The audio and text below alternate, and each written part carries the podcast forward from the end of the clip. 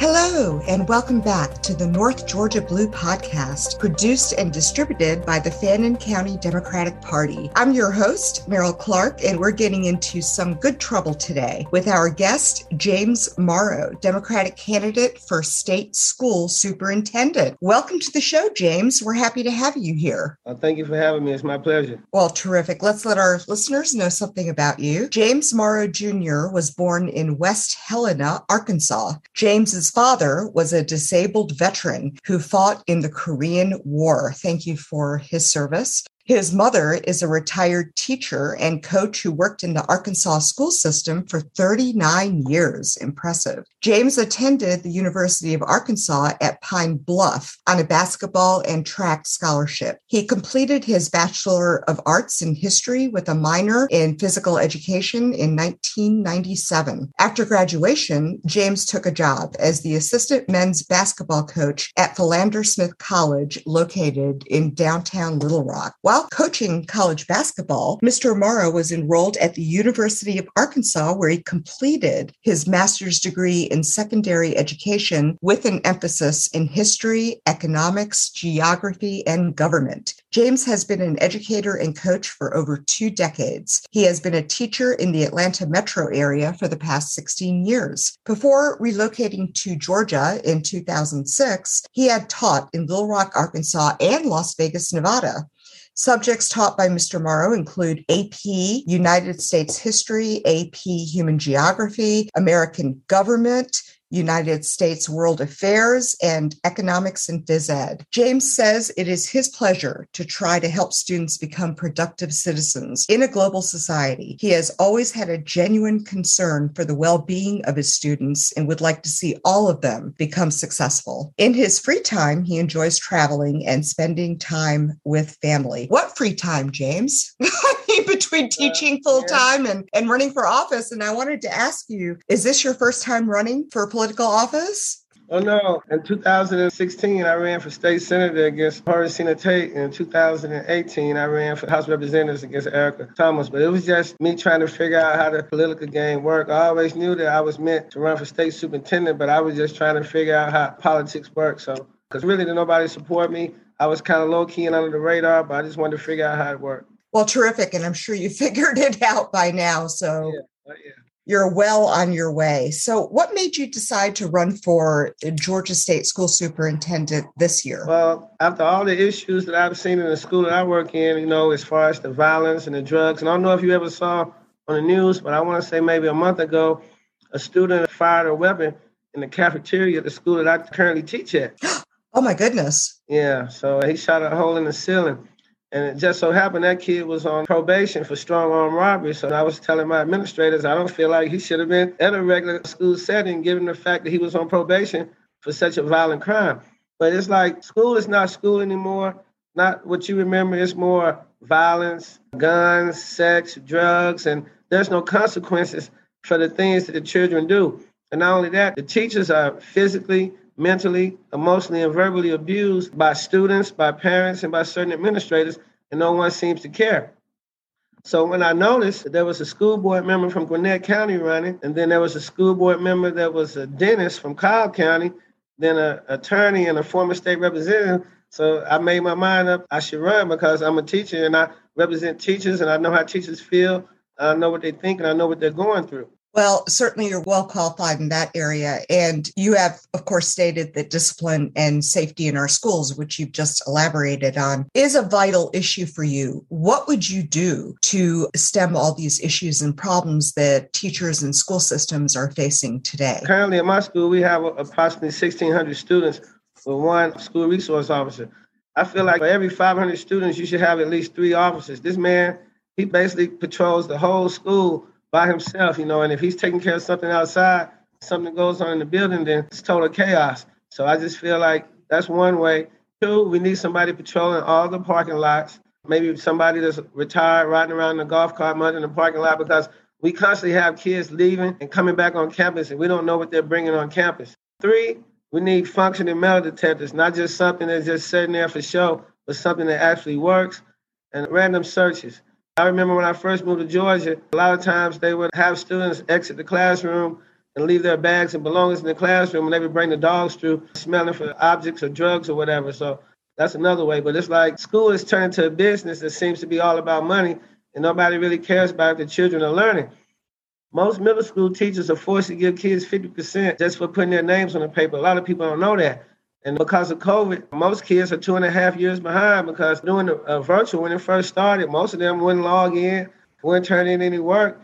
And, you know, our, our administrators telling us to show compassion and just give them grades. So basically, you got a kid that might have a 35 that ended up with a 70 because the administrators asked you to do so. Yeah, that sounds like a very difficult problem. And how will you address the relentless mental, physical, emotional, and verbal abuse that teachers receive from students, parents, and administrators on a daily basis? Because I have friends who are teachers in both the Cobb County and Gwinnett County school systems. And I hear every day from them how difficult their jobs are and how teachers are leaving in droves. Oh, yeah leaving the profession, good teachers yeah. that are leaving the profession on a daily basis as well. So, how would you address that problem? How would you help the teachers? Well, one, we got to have more severe consequences for the students. I'm not saying lock anyone up. For instance, I caught a student on a Monday smoking a marijuana blunt. I caught him Wednesday having sex. The only thing he received was one day in school suspension. Now, in my day, you got caught doing something like that, you would be expelled you would end up having to go to an alternative school setting. But it's about the dollars. You know, they get uh, seven, eight thousand dollars per student federal funding, and if that student missed more than ten days, they have to return that federal funding back. So they tolerate the foolishness, but at the same time, it causes problems for the teachers. So I would make sure that there would be some type of consequences for the things that students are doing instead of just a slap on the wrist. Again, I'm not saying lock anyone up, but it has to be more severe consequences for the things that children are doing, especially as far as they talk to their teachers. And as far as parents, parents, they come to school wanting to fight and curse teachers out, basically because the teacher might have called and said that your son hasn't been doing any work. And they'll come up there and get upset and start screaming and acting irate and demonstrating hostile ways towards that teacher. So I wouldn't say lock the parent up, but a lot of times that might be the only case. I mean, there's a lot of things that go on in schools that people don't understand. You have kids that don't receive any food until they come to school for breakfast and lunch. A lot of times I have athletes that can't come to practice because they got to go home and babysit their little brother and sister because their mother works a graveyard shift and they don't have a father at home. So, I mean, there's a lot of things that kids go through that people don't really understand. And a lot of these things are adult problems, and these are children that's trying to maneuver their way this adult lifestyle they're living. So, teachers receive an onslaught of this behavior every day, plus not being paid well enough for what they do. Yeah. What do you feel we have to do to ensure teachers are paid adequately for their work? Well, they're always saying that there's no money, but I'm sure that there's some money to be found somewhere. But it's like whenever the wind blows, legislators vote to cut funding from education. But I would propose that every teacher receive anywhere from a five to seven thousand dollar raise. If you look, the governor just gave us a two thousand dollar bonus, but they're going to tax it.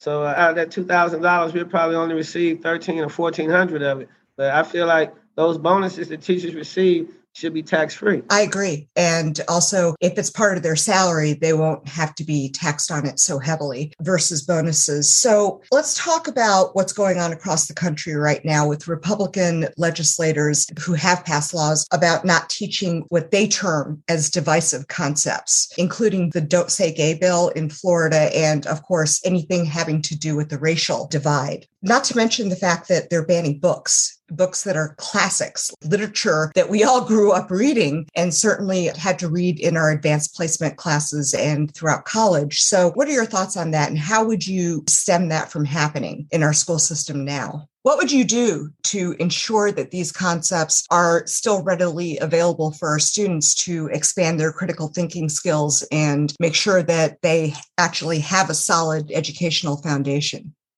But I would make sure that all the things that need to be taught are taught. I mean, to me, I feel like it's taken away from freedom of speech, freedom of expression. They're violating people's constitutional rights by forcing them to tell them what they can teach and what they can't teach. So, in my opinion, as long as it's not teaching racial tensions or teaching people to go against each other, I don't see a problem with it being taught. Well, what about teaching actual history? I know that when I was growing up, I didn't learn the truth or facts about slavery being so horrendous and horrible The textbooks were incorrect and still are in most cases. And I never learned about the terrors and horrors of slavery. And I also learned that the Civil War was about states' rights. How old enough to have not learned any of these concepts. So, what are your thoughts on making sure that students are taught actual historical fact and concepts versus the, I would say, Republican whitewashed version of these events? Racism has always been a normalized feature in American society, and it's never going to go away. People are going to always feel like that white society did other races this certain way. And, and I, just feel that certain people in white society wanted to go away and, and they don't want younger generations to know what went on. It's like you said, they want to wipe it out of the history books, but you, know, you can't do that. Even though it's a bad part of American history, it's still American history and it should be taught. But what do you think about all these laws that Republicans are passing that says you can't make white students feel discomfort or uncomfortable? Let's vote them out of office. Yes, let's vote them out of office. Because it's like, you know, why do you want to hide it? I mean, basically, all races are kind of somewhat living in harmony, you know, and just want to be happy.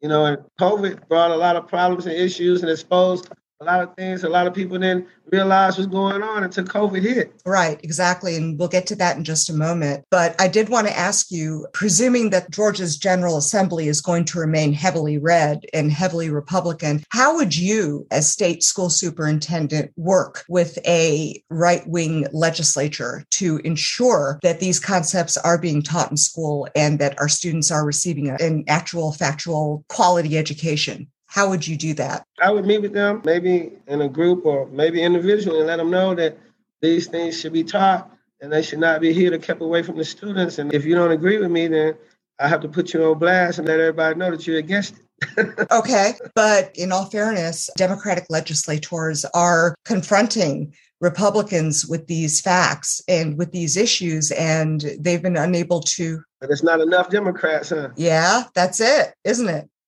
That's exactly it. So the solution is to vote blue and make sure that we have more Democrats, both in statewide office and in our state legislature, to ensure these concepts are taught. So moving on, tell us how COVID has impacted students and teachers as well across the state. And what would you do as school superintendent to rectify these issues? You know, it's hard just to get up and come to work after COVID hit. And when it first hit, we taught from home for like a year and a half then we had to go back. And uh, a lot of teachers have a lot of anxiety because they don't feel comfortable because many of the students, even though it was mandated to wear a mask at the time when we went back, they really didn't do it. But I'm in the gym now and I have 59 students. And I'm going to tell you, we're probably like five teachers short. So whenever they can't find a sub to fill the position, guess where they dump them at? In the gym. Uh, oh my goodness. so I could be in the gym by myself with like 250 students. And, you know, I try to do my part by checking temperatures, you know, and giving masks to kids that want to wear masks and trying to make sure that they isolate. But it's kind of hard to social distance when you got over 200 students in the gym by yourself. But we have a shortage of teachers in Clayton County. There's over 200 teacher positions that need to be filled. And then they try to fill it with permanent or long-term subs. I mean, it's a mess right now. The best way to fix it, we got to find a way to make becoming a teacher important again. It's a very noble profession, but nobody really wants to get into it because of the way students and parents treat the teachers, the way administrators treat the teachers. So it's just like education is not the same. And I'm not going to lie to you. If I recently started teaching two or three years ago, I'd probably be looking for another profession. But since I've been in this game for 25 years, it's kind of too late in the game to do something else. So I felt like I need to step up and speak for teachers. To get my name on the ballot, I had to pay $3,698.10. I don't have a lot of money like that because I'm a teacher, but I try to save at least a year's worth of bill money so that way, in case I lose my job for snatching a kid up or something, I still be able to pay my bills for the next year. So I took like three months worth of my mortgage, and that's basically how I got my name on the ballot. So I'm sure many teachers would be able to relate to that. Wow. And all that money goes into the state coffers, correct? Yes. Okay. So that's quite hefty of a fee to have to pay simply to run. No, that's why you don't have a lot of people running. Right, exactly, because it's expensive to run and you sort of have to have the money to start with in order to be successful in politics. So, how would you work with administrators on the ground, administrators who are struggling with all the school systems throughout our state, all 159 counties when it comes to public education. How would you work with them to ensure that discipline is provided in these schools and proper disciplinary procedures? I would meet with them in the beginning of the year and just let them know that money is not everything. You know, I know a lot of you want to keep the kids here because it brings money into your school, into your school district, but in the beginning of the year, examples must be made. You know, they want to wait until the end of the year to start suspending students. But when they do things wrong, like when we come back in August and September, you know, your top 10 habitual offenders, you got to get them out of there. You got to make examples out of them and send them to alternative school setting or wherever they need to go to make sure that your students feel safe and they're able to learn in an environment that's conducive to learning and that they don't have to worry about any violent attacks.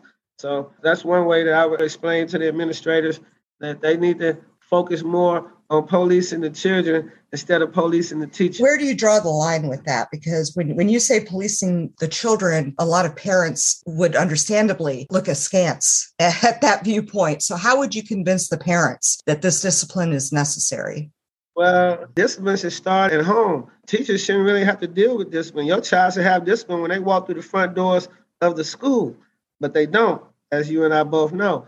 So parents need to be held more accountable for the actions of their children. And I don't know what type of punishment we could issue to the parents, but something has to be done because it's basically the home training and how the child is raised. For example, I hear students tell their mom to shut up or tell their mom they're lying. If I said something like that to my mom when I was in school, I'd be picking my face up off the floor. Absolutely, yes. So if they talk to their parents like that, you know they don't have any respect for their teachers. So that's one thing that we have to deal with. We need rehab for students. We have a lot of students that are on drugs. So we need some type of rehab and anger management programs for the students. Because, you know, out here in elementary school, you have a lot of students that attack their teachers and, and throw items at them and chairs at them.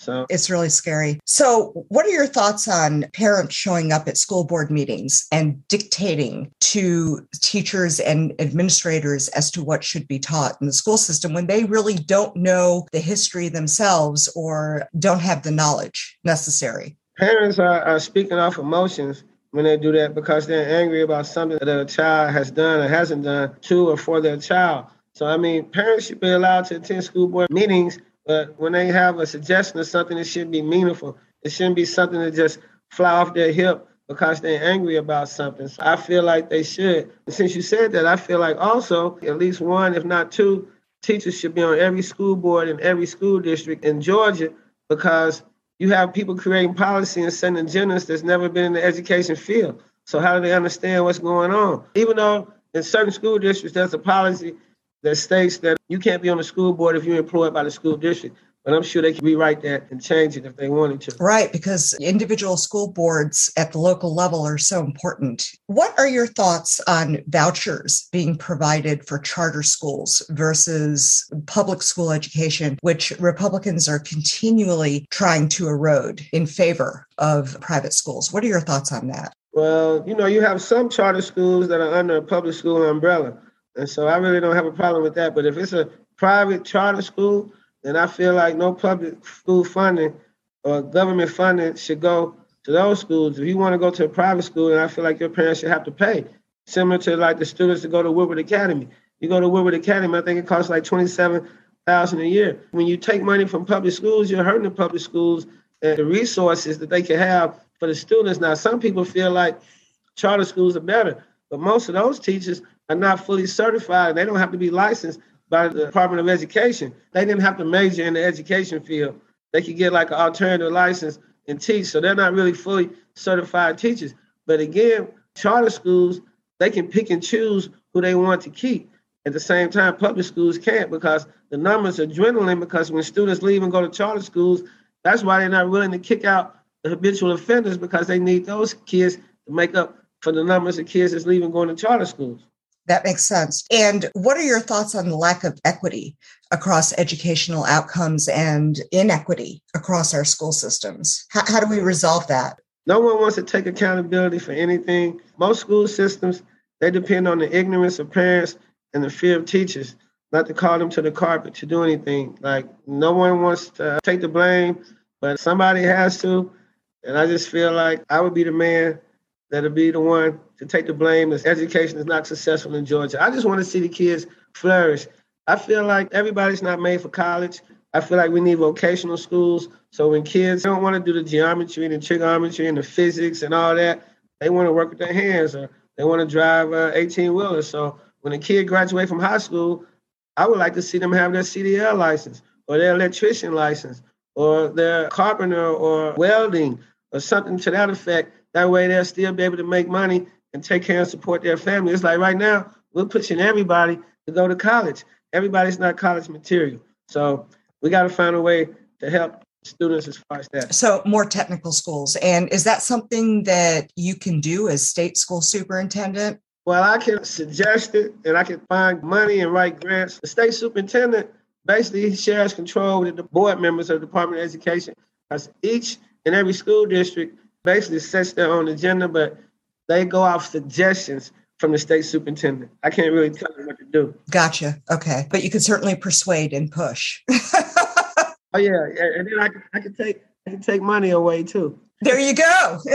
money talks, right? Yeah, yeah. That would definitely help. Well, this has been great. Is there anything else you want to cover that I haven't asked you today? Let me give you an example of what teachers go through. Okay. When I first moved to Atlanta, I was the athletic director, head football, head boys basketball, head boys track. I was at Sylvan Hills Middle School on Sylvan Road. And I told the principal, I said, I'm not feeling middle school anymore. This is sixth, seventh, eighth. The kids are off the chain. I'm going to third high school. And this is what teachers go through on a daily basis. She told me with a big smile on her face, Oh, you're not going anywhere, Coach Morrow. You're one of my shining stars. You wear too many hats in my building. I didn't think nothing of it. My last evaluation of the year, this lady gave me 11 needs improvement just to uh, force me to stay there. Oh my goodness. They can force you to stay? Yes, because when you want to transfer within a school district, like I was in APS and I was wanting to leave Sylvan Hills Middle to go to Therrell High School, which is in Atlanta Public Schools. And she, to block me, she tried to put me on a professional development plan. A professional development plan, once an administrator puts you on a professional development plan, you can't transfer within the district. So I was so upset that she did that to me that I resigned. And I took like a $10,000 pay cut and I went to Clayton County Schools. So I just wanted to talk about that because these are the things that people don't know that teachers have to go through. They either give you a bad evaluation because they want to run you away, or they give you a bad evaluation because they want you to stay. So it's like you damn if you do, damn if you don't. I, I just want to talk about that. I'm glad you did because I was not aware of that situation. And I doubt that most people are outside of the school environment. And teachers don't stand up because most teachers don't make a whole lot of money. Most of them live check to check. So when something happens, they just tuck their tail and walk away. I'm one of the guys where I'm not going to discuss it, but if you was to go to Google and type in James Morrow, North Clayton High School, you would see where I filed a lawsuit against Clayton County Schools in 2014. I can't discuss it because they made me sign a confidentiality agreement, but uh, I stand up for myself and I encourage other teachers to stand up for themselves. You know, all you got to do is file a complaint with Human Resources, but a lot of teachers are too afraid to do it because they feel like they'll be attacked. But you know, that'll stop administrators from always pressing on your neck if you file a complaint with equity and compliance of the Human Resource Department. My goodness, that is staggering. That is a staggering situation. Teachers not going to talk about it because they don't want the administrators to know they're talking about it. Well, is that something you can change as state school superintendent? That is something I'm going to change. okay, that would be great. So, finally, James, if someone wants to volunteer with your campaign, get involved, donate, etc., where would you send them? They can reach me at Vote Morrow for a Better Tomorrow on my Facebook, or they can email me uh, the same email you have, Nicholas Morrow, 1911 at Gmail, and I'll get right back to him. And that's M O R R O W, correct? Yes, ma'am. Just like Morrow, Georgia. Terrific. Well, that makes it easy. And last but not least, tell us a fun fact about yourself, something just about you that doesn't necessarily have to do with your campaign or even teaching. Tell us something fun about James that we may not know. I like to play basketball and uh, work out with my kids. I have a 14 year old and a seven year old, and I like to uh, work out and play basketball with them. You know, I'm 47 years old and I got to stay active so I can be able to keep up with them. Especially the seven year old, right? Especially the seven year old. And are they both basketball prodigies because of you? Has Oh yeah, basketball and baseball. My 14 year old son, he plays for the Georgia Bombers, 14 under team. And my youngest son, he plays for Wallace Park, uh, New York Yankees. Fantastic. Well, that apple hasn't fallen far from that tree. So kudos to you for raising your kids with those athletic abilities. And it's so important to be part of teams, isn't it? Yeah. because you learn a lot of self discipline and teamwork and working with diverse folks that way. So that's wonderful. Well, thank you, James, for joining us today and sharing more about your critical work to support Georgians and maintain our educational public school systems. Happy to be here. Hey, check out my interview with uh, 11 Alive. It's supposed to be coming out Friday. I had with Miss Diaz. She did a 30 minute interview with me. Fantastic. Well, I'm Meryl Clark, and on behalf of our team, I'd like to thank everyone for listening to the North Georgia Blue podcast. Join us next time when we chat with Currey Hitchens, also running for Georgia School Superintendent. To learn more about us and the work that we're doing, visit us online at FanninCountyGeorgiaDemocrats.com. Share the North Georgia Blue podcast with your friends and family. Be sure to subscribe and follow. And if you enjoy our podcast, be a founding patron and friend of the show at northgeorgiabluepodcast.com slash patron. Now with three different giving levels to choose from, offering cool swag, recognition on the show and website, and valuable gift cards to help us continue getting into more good trouble.